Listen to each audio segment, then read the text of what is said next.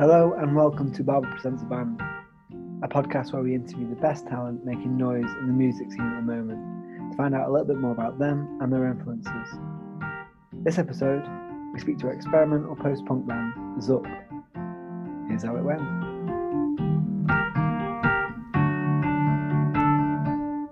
Hey! Hello! Hey, you're right. That's such a cool background, man. Being in Rat Alley forever. I've got a few other backgrounds as well, I think, but that's the one that I like the best. How are you? I'm good. How are you doing? Not bad, but today's been mad actually, because the single went live today. I was going to go into town, and she was like, "No, don't go into town because you've got to upload this and upload that." And all these people kept writing in and doing articles and stuff. So I've been in the house doing that all day. This is your new single, Cut You Open, right? Yeah, this is the new single and the new video. During lockdown, I actually bought a big telly because obviously there was no gigs and no pubs. So I just thought, right, I'm going to finally watch Netflix on a big telly because I was only watching stuff on my laptop. And so I've been able to watch the video on this big telly now. So I'm like, yeah, singing along and dancing in the living room. And I can't hear your drum beat. And it drives me crazy, baby. You lit that match, you got my blood to pump, then you left me. I want to cut you open, steal your black heart, baby. So who do you release it with? Just on my own record label, Cherry Vitriol, and that's had the last 3 albums on it. Right. And I think over the years what's happened is I think that the band as it is now started in around 2007 or 8 after going to an ATP, Grinderman, and sitting outside just having drinks with someone mashed on a hill outside somewhere, and they were going, because my last band in London had split up and everybody had gone their different ways and stuff, and I really wanted to keep doing music. And someone just said, you know, if you buy an Apple mic, you can actually plug a mic into it and a guitar into it. And I was like, fuck off, get out of here, don't be stupid. And I was like, no, seriously, you can. It's like, you fucking what? And that's how it started. I saved up, got a Mac, and then just started recording on my own. And then it's just been different people coming in and out of the band. And it was only, I guess, when I moved back to Manchester in 2015, that I just started doing it on my own more. Right before I started writing this one, I did have a drummer in for a little bit, but that all went horribly pear-shaped and wrong. Right. And after that, I was like, right, I'm just going to figure out how to do all of this on my own. And I got there. I had the drum pedal before, but I didn't fathom that I could do it all on my own until I got the vocal effects pedal. And then somehow the pedal board grew and I had effects on my bass and effects on my vocals and the drums. And last summer, would have been, I think it was 18th or 19th of June or something like that, I did the first gig with a new setup at the Pear Hat, and it was just like, right, so it works, I can do it on my own now. Yeah, so we've already touched on how Zup began. Is that how you pronounce it? Definitely. Yeah. So it's spelled X-U-P. It's spelled X-U-P, yeah. And it's spelled X-U-P because the day that I was trying to figure out what to call the band, I had a book lying on my bed, which is my favourite book, which is The Little Prince. And the author of that book is called Antoine de Saint-Exupéry. There was no big decision of why, what does this mean and what am I going to call the band? It was literally, I don't know what to call the band. Oh, the Strap Ons were the first band I was ever in, and I could barely play. I was literally one note on one string. Sometimes, venturing down to the A string as well, but usually the E string. So that lasted, I think, for 3 years. And towards the end of that, that's when I met, I met Sam first, actually. We weren't called the Nine Black Alps originally. We were called the Chelsea Girls.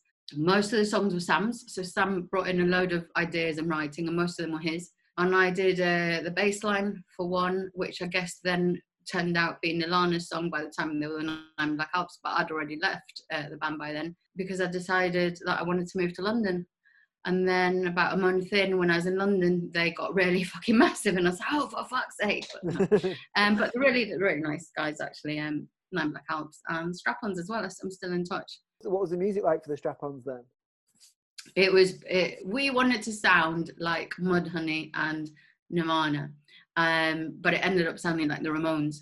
My role was just to play on time and really fucking fast, on one note, on one string. If we could play a song, which one would you want us to play by the Strap Ons? From the Strap Ons? Yeah. Well, the Strap Ons never had... No, we did. We released one album on our own label, and it exists actually on Bandcamp, because I put all the songs up there. And there's a song called On Your Knees. That's probably my favourite one, actually.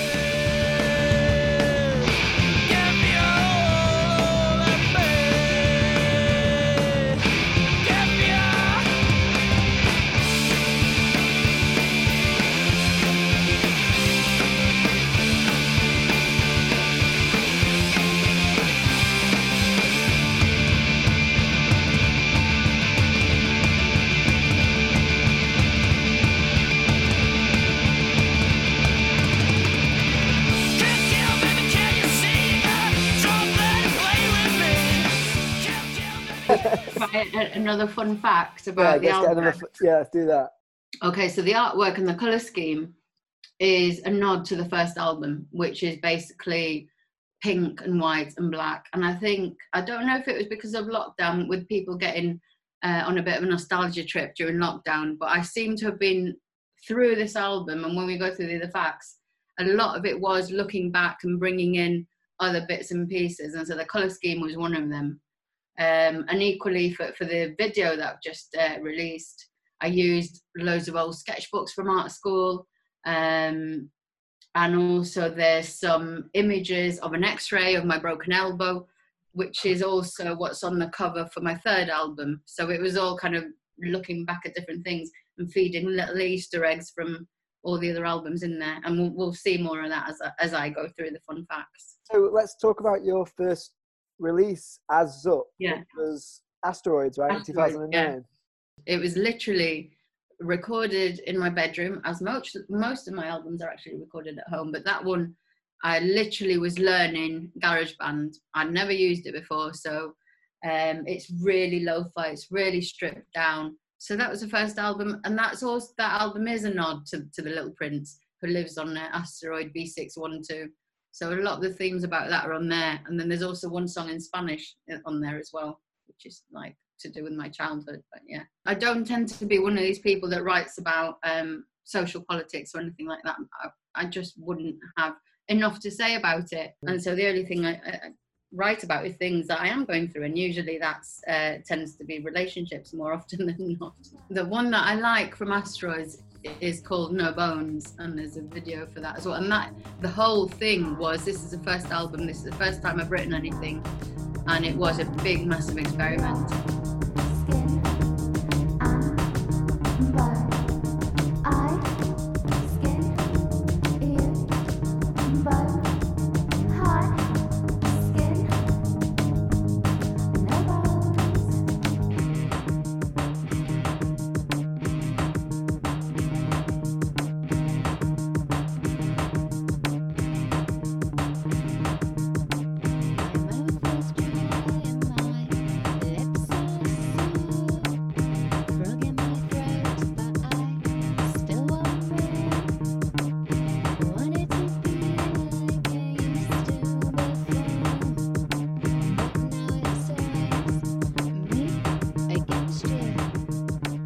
Music I tend to listen to when I'm writing is stuff that I'm listening to when I'm on the tram, and so it'll just be stuff that's on my Spotify. One of the things I kept listening to was Mass Adoption, which is a St. Vincent album, and it's amazing. Also Prince, When You Were Mine, I kept listening to that song. So there's a lot of pop actually, which actually then did end up translating quite a lot on the new album, I think. Your drum beats sound poppy, do you know what I mean? Like they are hooky. Yeah. They're hooky beats. There's 80s pop beats on there, but there's also some grunge drums on there as well. Give me one influence then to start with. What would you go for? So one influence, St. Vincent, Mass Seduction. Really sleek, really stripped down, edgy, sharp, and also she looks fucking amazing, particularly when she's on stage and she's carrying her guitars. Not, you know, again, I don't like guitarists that put too much crap all over the songs, and with her particularly on this album, it was what was necessary, and it sounded amazing, just really clean, sharp.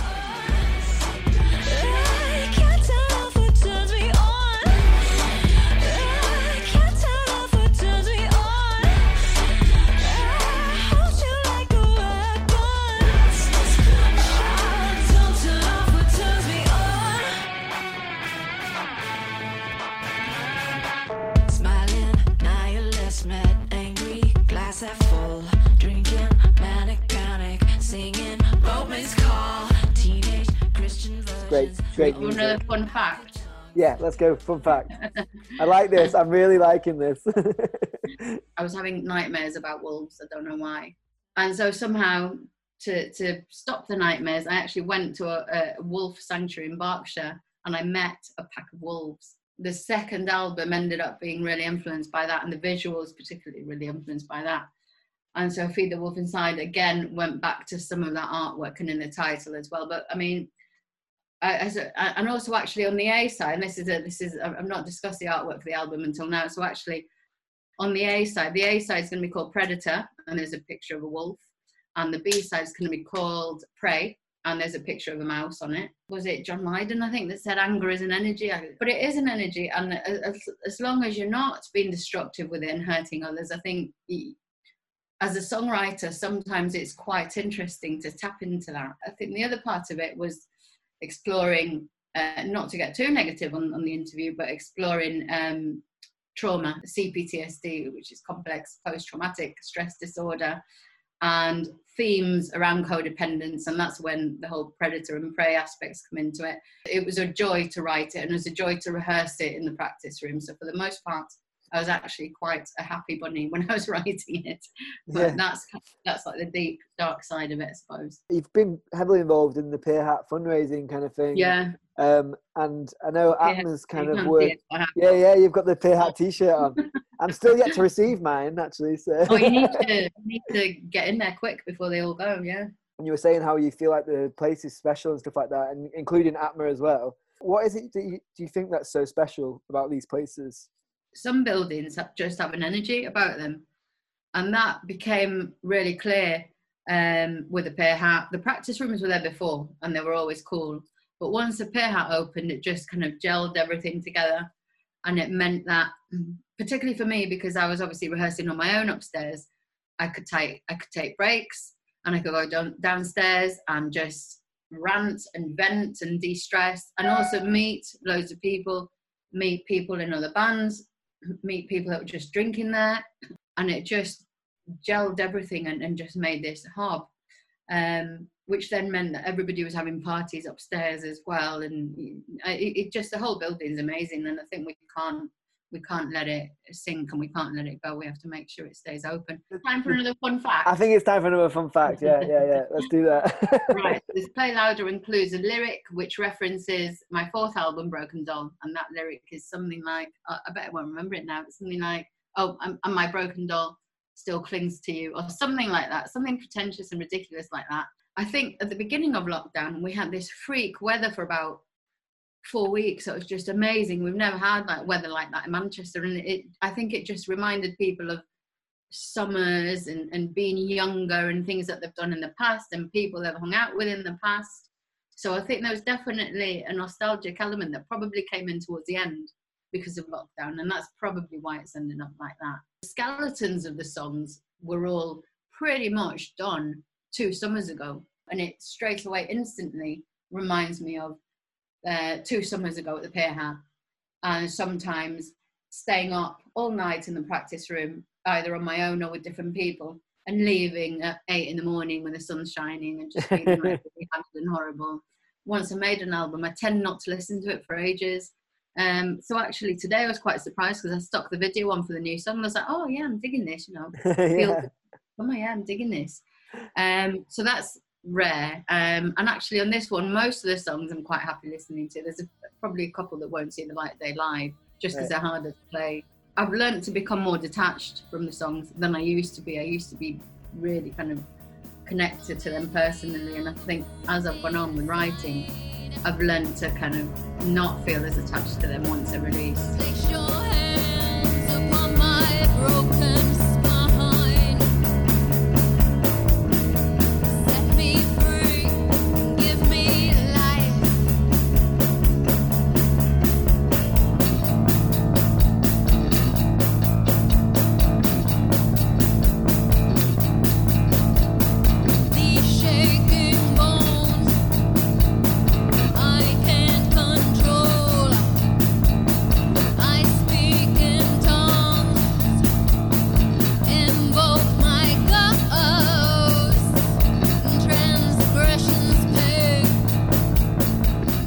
what were you kind of listening to when that moved to Manchester then? So that affected that record. I joined the practice room where I am now with my old band, and my old band ended up moving out.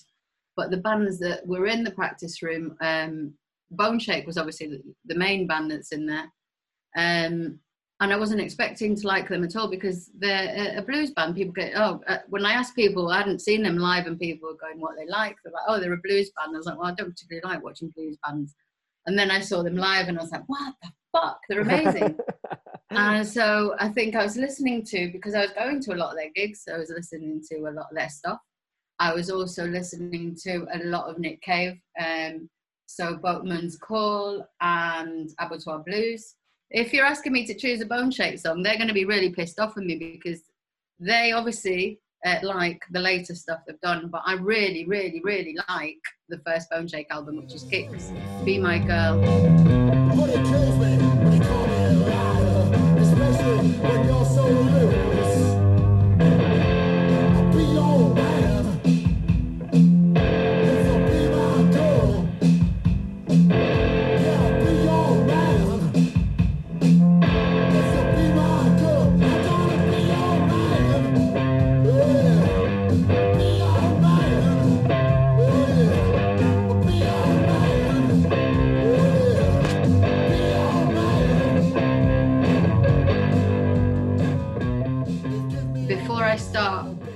Practicing my own songs, I tend to just mess about and have a play with other songs.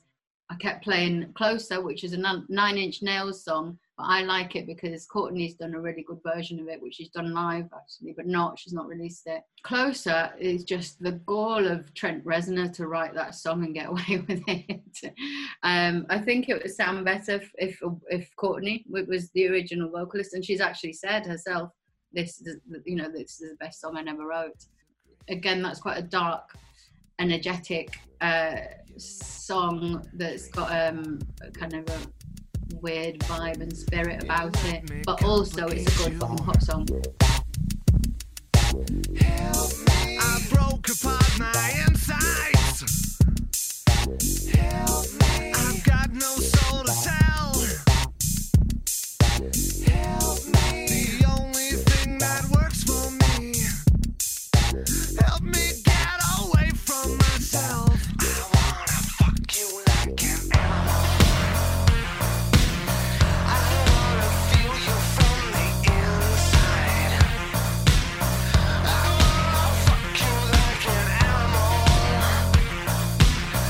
My whole existence is flawed. And also Little Trouble Girl by Sonic Youth, which I can't sing, but I like how stripped down and kind of sedate it is. When I was at art school, I had my final year, which is where I did my final collection. It was a fashion degree, and I was going to play that song. And I was told that I couldn't use that song in my fashion show because it didn't fit in with all the other songs that all the other girls were playing, and guys, it wasn't just girls.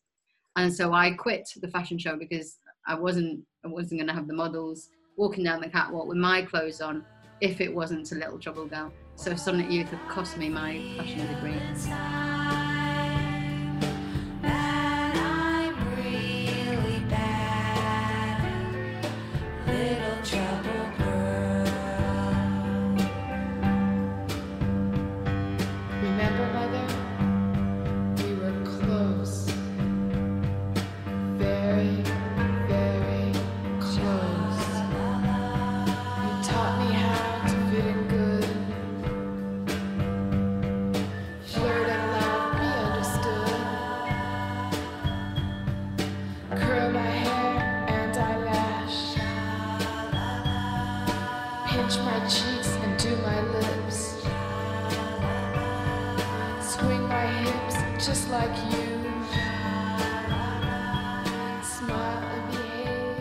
Like the kind of primal kind of feel about the Nine Inch Nails tune. You seem to have that, a lot of that kind of feeling in your own music, talking about animals and talking about instincts and talking about this album as well. So that there's that tapping into that energy, which is a really raw energy, and it's just stripping everything back to basics again and dealing with the more animalistic part of human nature, I suppose, which a lot of the time people try and suppress and see it as something negative, and it doesn't always need to be. and there's this energy, there's this thing called, in Spanish it's called duende, and you get it in flamenco. A lot of flamenco musicians talk about this, and it's almost like this dark spirit that channels through musicians, and that's, I think that's when you get good art and good music. And a lot of the bands you watch and I think, no, they don't have that, they don't have that, but every now and again you watch a band and you think they definitely fucking have that. Do you listen to flamenco music at all? I think when I was younger I had it subconsciously always playing in the background, so you can't get away from it. From living in Gibraltar, you go out and it's playing in bars, it's on the street, it's on TV, and you never, I certainly wasn't listening to it consciously, or I was just aware that it was there. And I think somehow that has seeped in subconsciously, perhaps, without me actually sitting down and purposely listening to a lot of it. We've got a new album coming and I'm excited to hear it. Yeah, me too. No, I say me too. I'm excited to hear it finally released. Why do you think you like to tap into this like primal thing? When I was growing up, I was very, very sheltered and very reserved and very, very shy.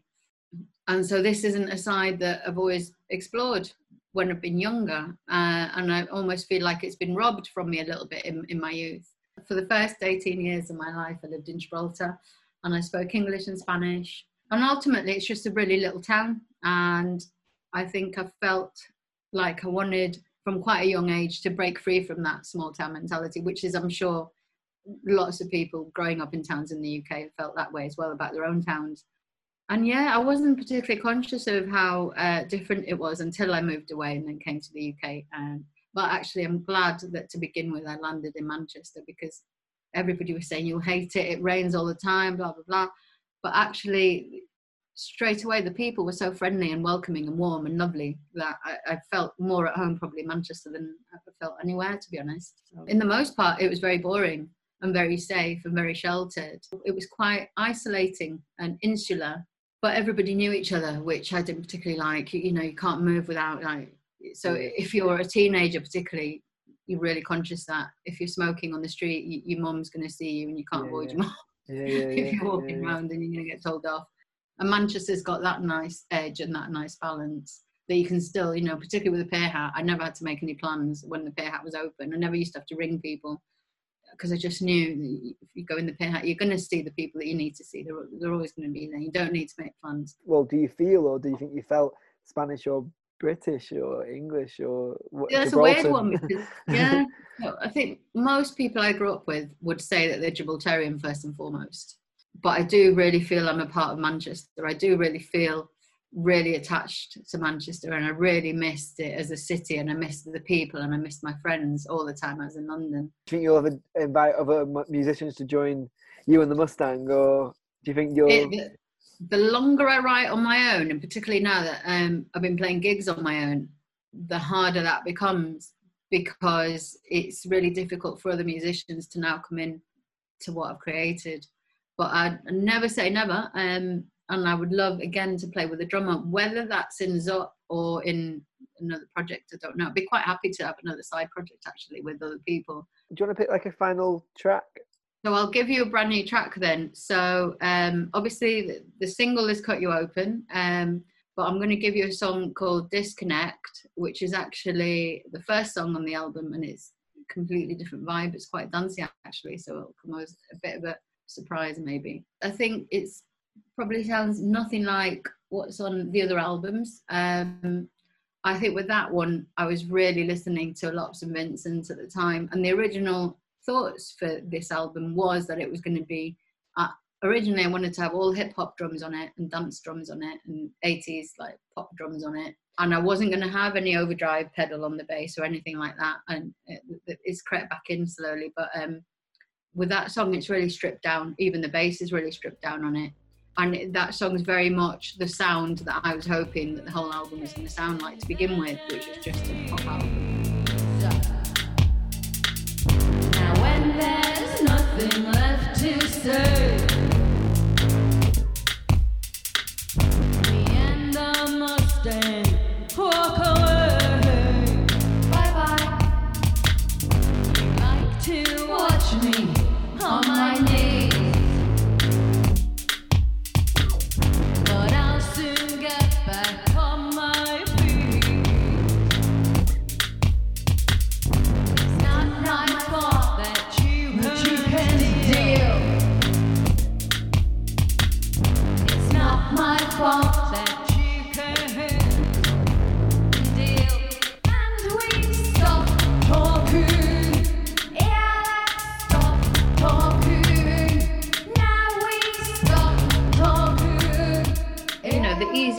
for me would be not to make music and just have my 9 to 5.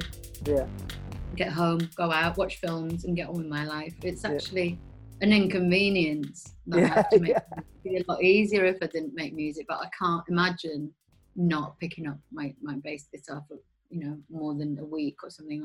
Like, I can't remember what my life was like before I started making music. It doesn't bear thinking about. Do you want to give us one more influence? I'm going to go with The Darker Days of Me and Him, which is a song by PJ Harvey. There's artists and albums that I'll revisit again and again, and this is one of them, and this song in particular. Certainly with the first few albums, it's only recently that she started writing, I guess, about more political aspects and the state of the world and that kind of thing. And actually, those are my least favourite albums of Polly's. The albums that I really like is the albums where she's writing about herself and about relationships and about Nick Cave sometimes, although I don't think this song's about Nick Cave. I think this song's about somebody else. Sounds like it's about all of my ex-boyfriends, actually. It sounds like a song I should have written and would have written. And no psycho stills, no psychoanalysis, and no sadness.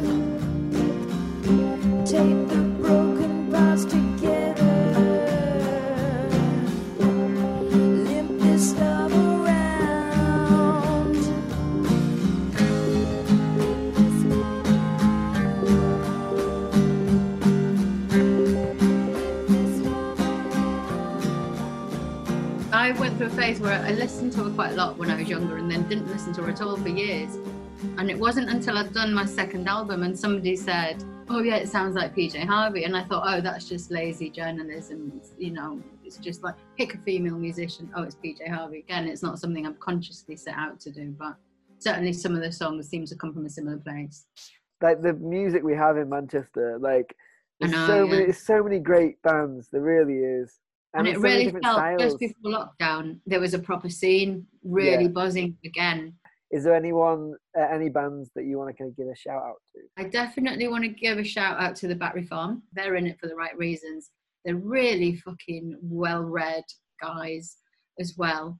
And they write from the right place and they're really involved in their music and they really believe in their music. Definitely the Wyndham Earls that we've mentioned. They're probably my two favourite bands in Manchester at the moment. Well, hopefully I'll see you soon. Yes. In a Pear Hat, having a drink. Yeah, thanks again. No worries, thank you. Goodbye from Rat-Eye. Bye-bye.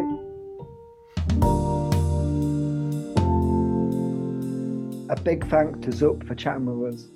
Make sure you check out their latest single, Cut You Open, and keep a lookout for the release of their new album. I hope you enjoyed this episode.